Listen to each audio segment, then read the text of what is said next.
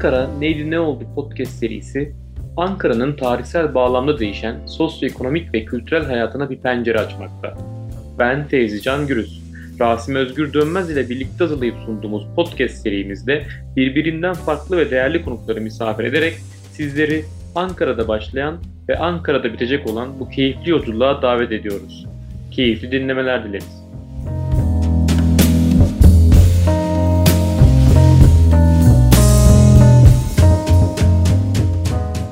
Merhaba, e, ben Rasim Özgür Dönmez. Fevzi Can Gürüz'le beraber Ankara Neydi Ne Oldu podcast serimizin bugünkü konusu olan Saraçoğlu Mahallesi'ni işleyeceğiz. Bu konuyu bizim eski dostumuz, eski dostumuz derken kadim dostum diye söyleyeyim, Bülent Eken'le beraber konuşacağız. Bülent Eken çok eski bir Ankaralı. Ne diyelim e, bir kent planörü. Yani tabii daha da ilginç bir noktası var konuyla ilgili. E, bir Saraçoğlu sakin kendisi. E, o yüzden düşündük ki Saraçoğlu'nu bir Saraçoğlu sakinden dinlemek programı güzel yapacak diye düşündük ve kendisini davet ettik. Sağ olsun o da e, kabul etti. E, hoş geldin Bülent'ciğim. Hoş bulduk Rasim'cim, hoş bulduk Fevzi'cim. Sayın dinleyicilerimize e, iyi akşamlar diliyorum. Ee, Bülent'ciğim bu Saraçoğlu Mahallesi ben şöyle anlatayım sana ilk soruyu sormadan önce. Ankara Bahçeli Evler'e giderken biz bu Kurumlar Sokak'ta e, eskiden taksi dolmuşlar olurdu. Bu e, Gençlik Caddesi ile Kumlar Sokağı'nın orada birleştiği bir yerde böyle çok mistik bir e, binalar topluluğu vardı. Ben öyle görürdüm yani oradan yürürken. Ben ne olduğunu hiç çıkaramadım. Ta ki yani çıkaramadım merak da etmedim işte yani ilginçtir. Ta ki ne zaman biliyor musun? Bu Saraçoğlu Mahallesi e, Saraçoğlu Mahallesi yıkılacak haberleriyle e, herhalde 2007 veya 2009 veya 2008 gibi bir şey olması lazım bunun. Böyle bir haberle ben oranın Saraçoğlu Mahallesi olduğunu öğrendim. Yani neresi olduğunu biliyorum ama ne olduğunu bilmiyordum. Ben ilk önce şu soruyla başlayayım. Saraçoğlu Mahallesi nerede abi neredeydi yani neresidir tam olarak onu böyle bir coğrafi olarak bir, bir tanımlamam mümkün mü? Daha sonrası hemen hızlı bir şekilde ikinci soruya geçmek istiyorum. Tabii ki Rasim'cim. Saraçoğlu Mahallesi Kızılay'ın tam kalbine birkaç yüz metre uzaklıkta. Ankara'nın yani tepeden bakıldığı zaman batı yönüne doğru giden yönünün en başında yer alan yani Kızılay'ın batısında hemen dibinde yer alan e, bir mahalledir. Dediğin gibi Kurmular Sokak e, üst sınırını yani kuzey sınırını oluşturur. Yahya Galip Caddesi güney sınırını oluşturur. E, batısında Necati Bey Caddesi vardır. Doğusunda da Milli Güzel. Müdafaa Caddesi vardır. Bir kare düşünmek lazım. Yukarıdan kuş bakışı bakıldığı zaman e, son derece merkezi bir mahalledir. Abi şu soruyu soracağım. Ee, Saraçoğlu Mahallesi niye Ankara için önemli ve biraz bize kuruluş öyküsünden bahsedebilir misin sana zahmet Tabii ki. Şimdi e, ilk olarak şunu söylemek lazım. Saraçoğlu Mahallesi e, başka bir isimlendirmeyle Namık Kemal Mahallesi. E, buradaki galiba ikili e, isim şundan kaynaklanıyor. Saraçoğlu Mahallesi'nin adı Şükrü Saraçoğlu'ndan geliyor. Başbakan o dönemin yani 40'lı yılların başbakanı Şükrü Saraçoğlu'ndan geliyor. Fakat Şükrü Saraçoğlu e, belli açılardan e, tartışmalar yaratmış bir başbakandır. Yani bunun şimdi burada detayına girmeye gerek yok. Daha sonra bu mahallenin adı Namık Kemal Mahallesi'ne evriliyor. Yani sanırım 1970'lerde adı Namık Kemal Mahallesi'ne çevriliyor. O saatte kadar Saracoğlu Mahallesi diye geçiyor. Mahallenin önemi Türkiye Cumhuriyeti'nin, modern Türkiye Cumhuriyeti'nin ilk toplu konut sitesi olması. Yani Türkiye'deki ilk site olması. Bu da temeli 1944 yılına dayanıyor. Bu 1944 yılında yani savaş bittikten sonra, İkinci Dünya Savaşı bittikten sonra Ankara'da üst düzey memur ailelerinin yani üst düzey bürokratların konut sorununu çözmek için geliştirilmiş bir proje. Aslında bu proje 1939'da geliştirilmiş. Fakat savaş çıkınca otomatikman 5 sene ileriye atmış. Ertelemişler. Ee, bu proje aynı zamanda opera sahnesini e, yapan tür, ulustaki büyük tiyatronu, opera sahnesini yapan Alman Prusyalı Alman mimar Paul Bonanz'ın projesi.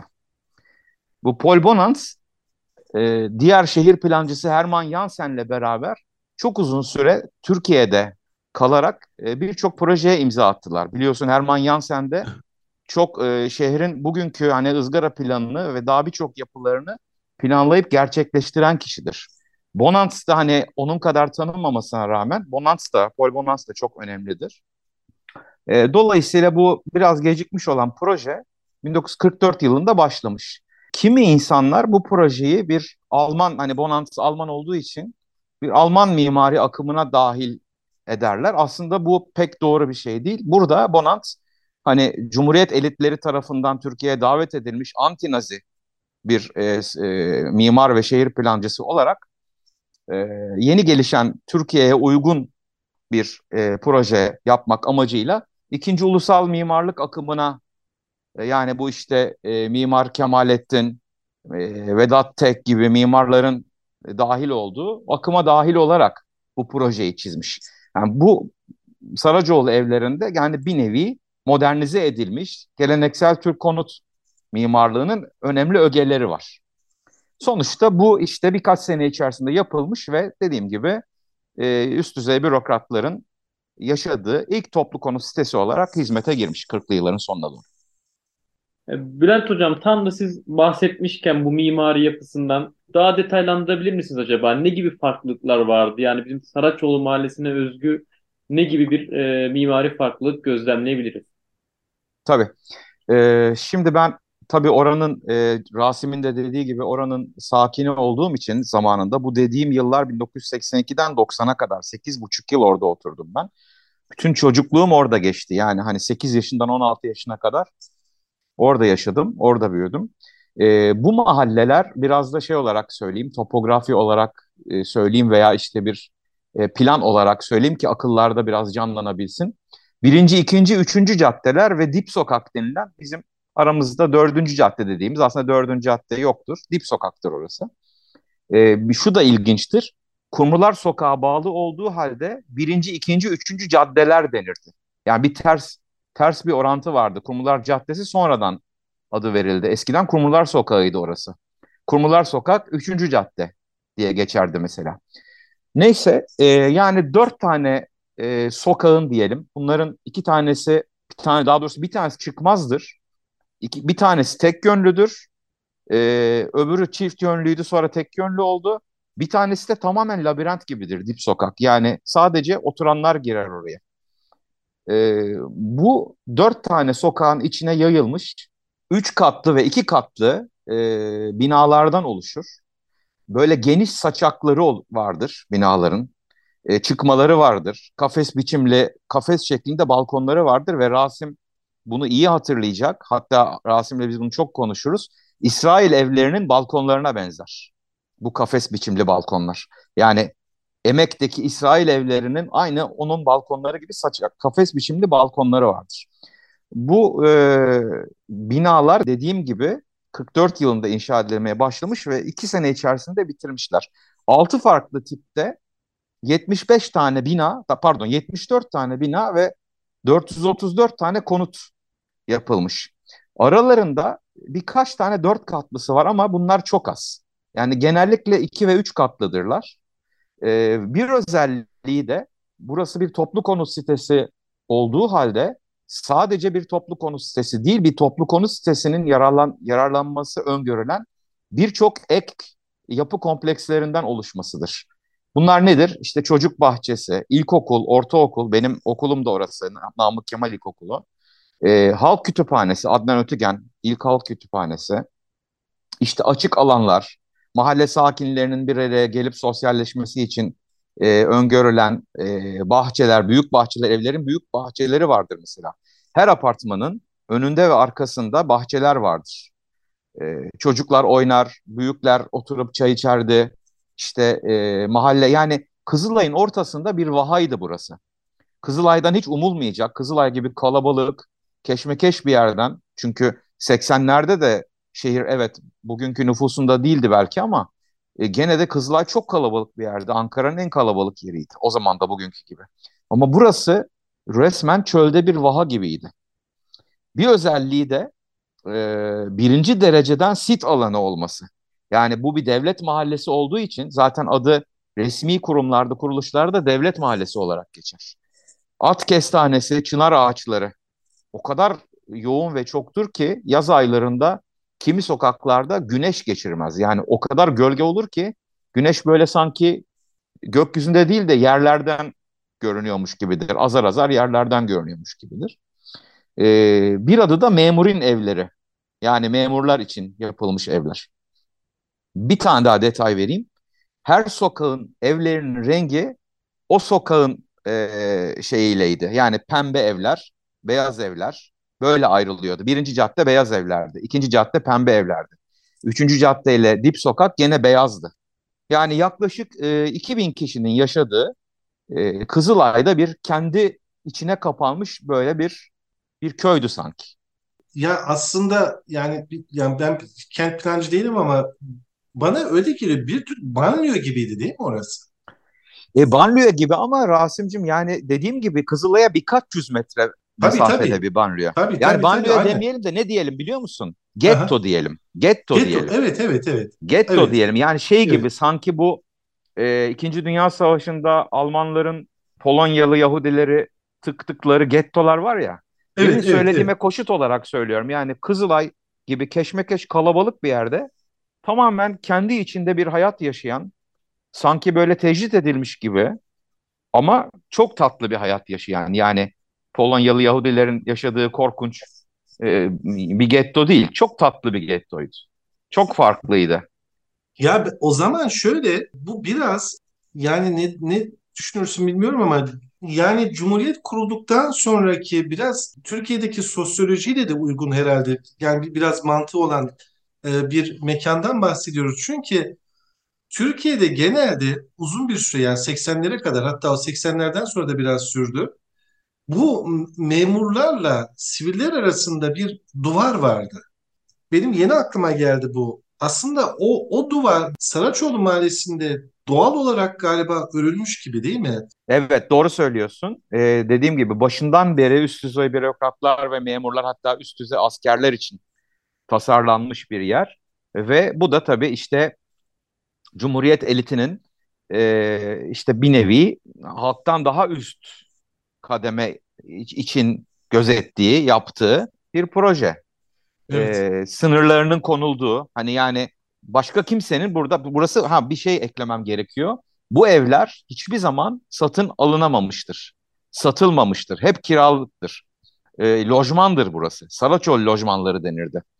Ee, ve kiraları inanılmaz derecede düşüktü. Yani şu anda e, Kızılay'da bir daire istenen aynı boyutta bir daireye istenen fiyatın herhalde beşte biri kadardı. Yani lojman olduğu için son Doğru. derece düşük kiralar veriliyordu ama e, dönem dönem oturuluyordu. Yani dörder yıllık dönemlerle oturulabiliyordu. Mesela biz 8 yıl oturduk ama e, aralarında böyle 20 yıl oturan memurlar var. Artık o memurların herhalde şeyine bağlı, biraz durumlarına bağlı. E, çünkü hani 4 sene kalanlar var, 8 sene kalanlar var, biraz daha uzun kalanlar var ve böyle hani kendi çıkana kadar kalanlar bile var. Çık ihbarı geldikten sonra dahi çıkmayanlar vardı. Ben öyle hatırlıyorum 2008 yılında. O, o evet şeyde onları filmlerde. onları onları ayrı bir şeyde ayrı bir başlıkta konuşuruz tabii. Aynen. Onlar ayrı bir ayrı bir konu. Evet. Ee, Bülent'ciğim şeyi merak, merak ediyorum. Ee, şimdi evet böyle bir yer var ama sen yani nasıl geçti bu çocukluğun? Saraçoğlu Mahallesi'nde sosyal hayat nasıldı?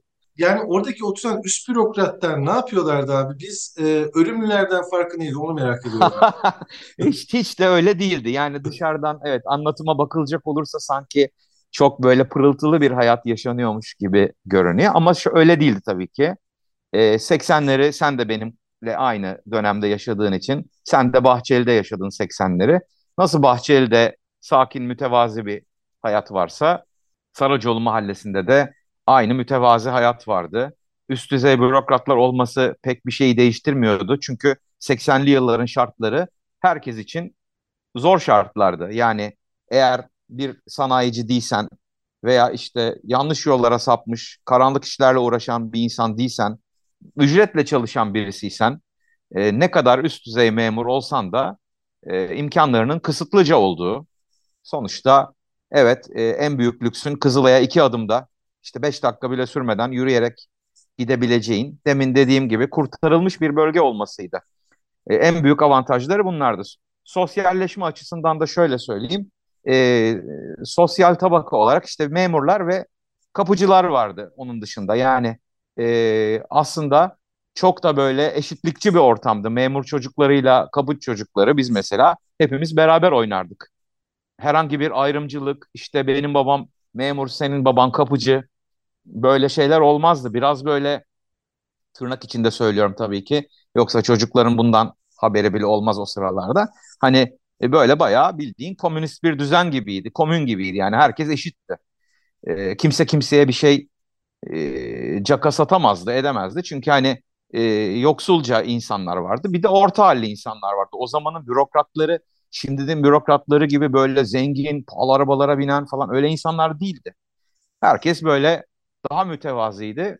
Mütevazi olmayanlar da mütevazi görünmeye çalışıyordu. O oranın havası insanları belli bir eşitliğe zorluyordu sanki. Bu da iyi bir şey yaratıyordu. Ee, iyi bir birliktelik yaratıyordu. Yani orada herkes beraber yuvarlanıp gidiyordu. Çocuklar aralarında e, özellikle yazları okul olmadığı zamanlarda sabahtan akşama kadar sokakta bisiklete binerdik, top oynardık, olimpiyatlar düzenlerdik. Daha büyüdüğümüz zamanlarda işte kız arkadaşlarımız olurdu, flört ederdik. Yani büyükler işte birbirlerine misafirliğe giderdi. Dediğim gibi bahçelerde oturup çay içerlerdi, muhabbet ederlerdi. Ee, şeyi bilirdik yani oradaki ruh hali şöyle bir şeydi. Hani istesek Kızılay'a 5 dakikada gideriz ama senin dediğin gibi sanki bir banliyöde yaşıyoruz. Sanki çok uzak bir yerde yaşıyoruz. Yani bugünün işte Batı kentinde Eryaman'ında yaşıyormuş gibi. Ama aslında Kızılay'a 2-300 metre bir yerde yaşıyorduk. Bunun bilinciyle bir de tabii Kumrular Sokak bütün ihtiyacımızı görüyordu. Ee, yani her türlü e, alışverişimizi Kumrular Sokak'tan yapıp daha da ileri gideyim. Hiç Kumrular Sokak'tan çıkmayarak e, yıllarca orada kalabilirdin. O derece bütün imkanların bir arada komprime bir şekilde, konsantre bir şekilde olduğu e, son derece tatlı bir mahalleydi. Ankara'nın birçok yerinde oturdum. E, Cebeci'de, Demirli Bahçe'de, Çankaya'da, Oran sitesinde oturdum ama belki de çocukluğum oraya rast geldiği için hiçbirisinde Saracoğlu'dan aldığım tadı alamadım. Şimdi Bülent Hocam şöyle bir şey sormak istiyorum. Tabii ben sizin ve Rasim Hoca'nın tecrübe ettiği Saraçoğlu Mahallesi'ni görmedim.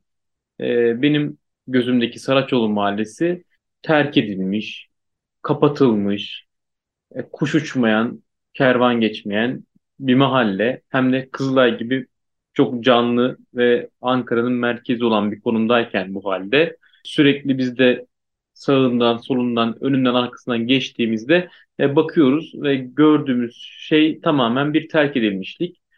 Sizin anlattığınız dönemdeki canlılığından bu terk edilmişliğe, atıl duruma gelmesine kadar süreç nasıl gelişti? Ne oldu, nasıl oldu da bu hale geldi? Çünkü sizin anlattığınız tabloyla şu anki tablo arasında dağlar kadar fark var. Bunu sormak istiyorum. Ve daha sonrasında da şu anki durumu nedir Saraçoğlu Mahallesi'nin? E, konuşulanlar, e, planlananlar neler? Ve en nihayetinde de gelecekte bu Saraçoğlu Mahallesi'nin bekleyen kader sizce nedir? E, nereye evrilecek bu süreç? Bunu sormak istiyorum. Ee, yaklaşık 15 yıl kadar önce artık Saraçoğlu'nun eski tadı kalmamaya başladı. Yani çünkü buraya e, bir nevi göz dikmeye başladılar. Yani buranın e, böyle bir ayrıcalıklı konum arz etmesi, e, rantın çok değerlenmesinden dolayı böyle bir işte memur mahallesinin varlığı kimi çevreleri rahatsız etmeye başladı. Bu kadar ucuza oturulan işte e, ticari faaliyetin hiç olmadığı, işte her yerlerde pıtrak gibi AVM'ler çıkarken işte Kızılay'ın tam ortasında hiç para etmeyen bir yerin kendi kendini döndürdüğü bir görüntü göze batmaya başladı. Sonra biraz zaman geçtikten sonra e, önemli bir olay oldu. 2013'te afet riskli alan ilan edildi. Bu ne demek oldu? E, burada oturmak riskli denerek e, oturanlar, kiracılar, lojmandaki sakinler yavaş yavaş e, bir mobbingle çıkarılmaya zorlandı. E, ve işte bakanlıklar veya askeriye bu konuyla ilgili çeşitli düzenlemeler yaptı. Dedi ki artık işte lojmanlarda oturma hakkı kalmıyor. Kimisi bunlara çok çabuk uydu ve terk etti. Kimisi direndi. Hayır dedi benim 4 senelik hakkım var ben çıkmıyorum. Biraz da öyle zaman geçti. Çıkanlar çıktı, çıkmayanlar çıkmadı.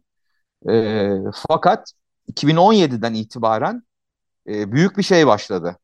Yıldırma politikası başladı. E, elektriklerini kestiler, sularını kestiler, çöplerini almamaya başladılar. E, hatta kapılara tahtadır kapıları, ahşaptır evlerin kapıları. E, evler de betonarmedir. E, büyük pencereleri vardır. Bunları söylemeyi unutmuştum. Çok güzel büyük pencere var. Tavan yükseklikleri 3,5 metredir.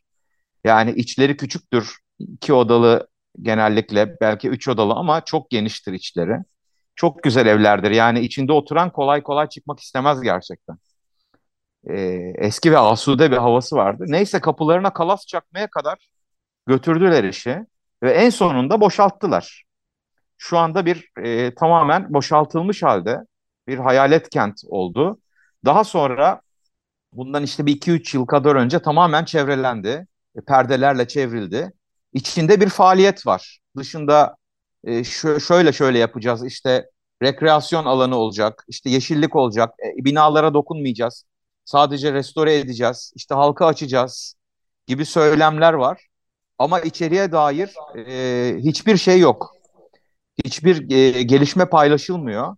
Tamamen boşaltıldı.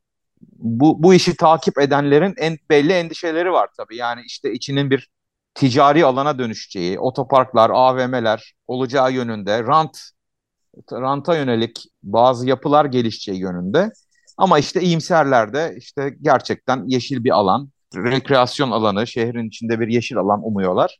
Ne olduğunu e, bütün bu perdeler kalkıp restorasyonlar bittiği zaman görebileceğiz. Türkiye'de birçok şey gibi burada da e, en son halka bilgi verilmiş olacak.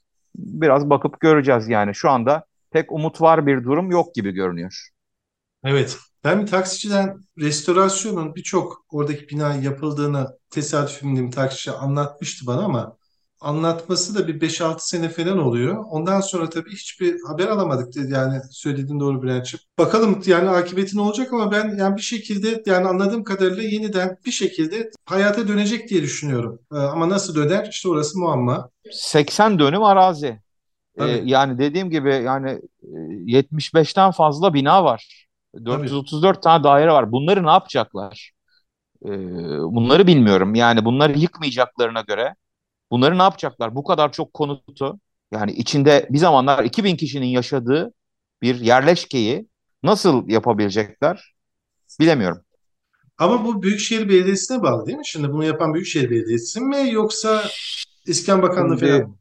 Şimdi bu galiba bakanlığa bağlı. Çünkü e, dediğim gibi devlet şeyi olduğu için, devlet mahallesi hmm. olduğu için bu belediyelerin hmm. elinde olan bir yer değil. Bu galiba hmm. e, Çevre Şehircilik Bakanlığı'na bağlı. Zaten şeyler de oradan çıkıyor. E, ihtilaflar oradan çıkıyor. Yani e, tamamen politik bir e, şeyin altında. E, karar mekanizmasının altında. Yani politik, yani devlet açıkçası devlet, hükümet neye karar verirse e, öyle bir yola girecek. Belediyenin evet e, yani kağıt üzerinde Çankaya Belediyesi'ne ve cadde olan yerlerde Ankara Büyükşehir Belediyesi'ne bağlı görünüyor. Ama mahallenin özel statüsünden dolayı ve dediğim gibi yani dokunulmaz bir yer gibi olduğu için bugüne kadar şimdi devlet üzerinde hani burası devlet arazisidir biz karar vereceğiz gibisinden bir şey oluyor diye tahmin ediyorum. E, Bülent'ciğim ağzına sağlık. Vallahi yani çok güzel bir konuşma oldu bence. E, ve Saraçoğlu Mahallesi'ni bayağı detaylı bir şekilde ben öğrendim. Rica ederim. Ben de çok keyif alarak anlattım. Zaman zaman çocukluğuma döndüm.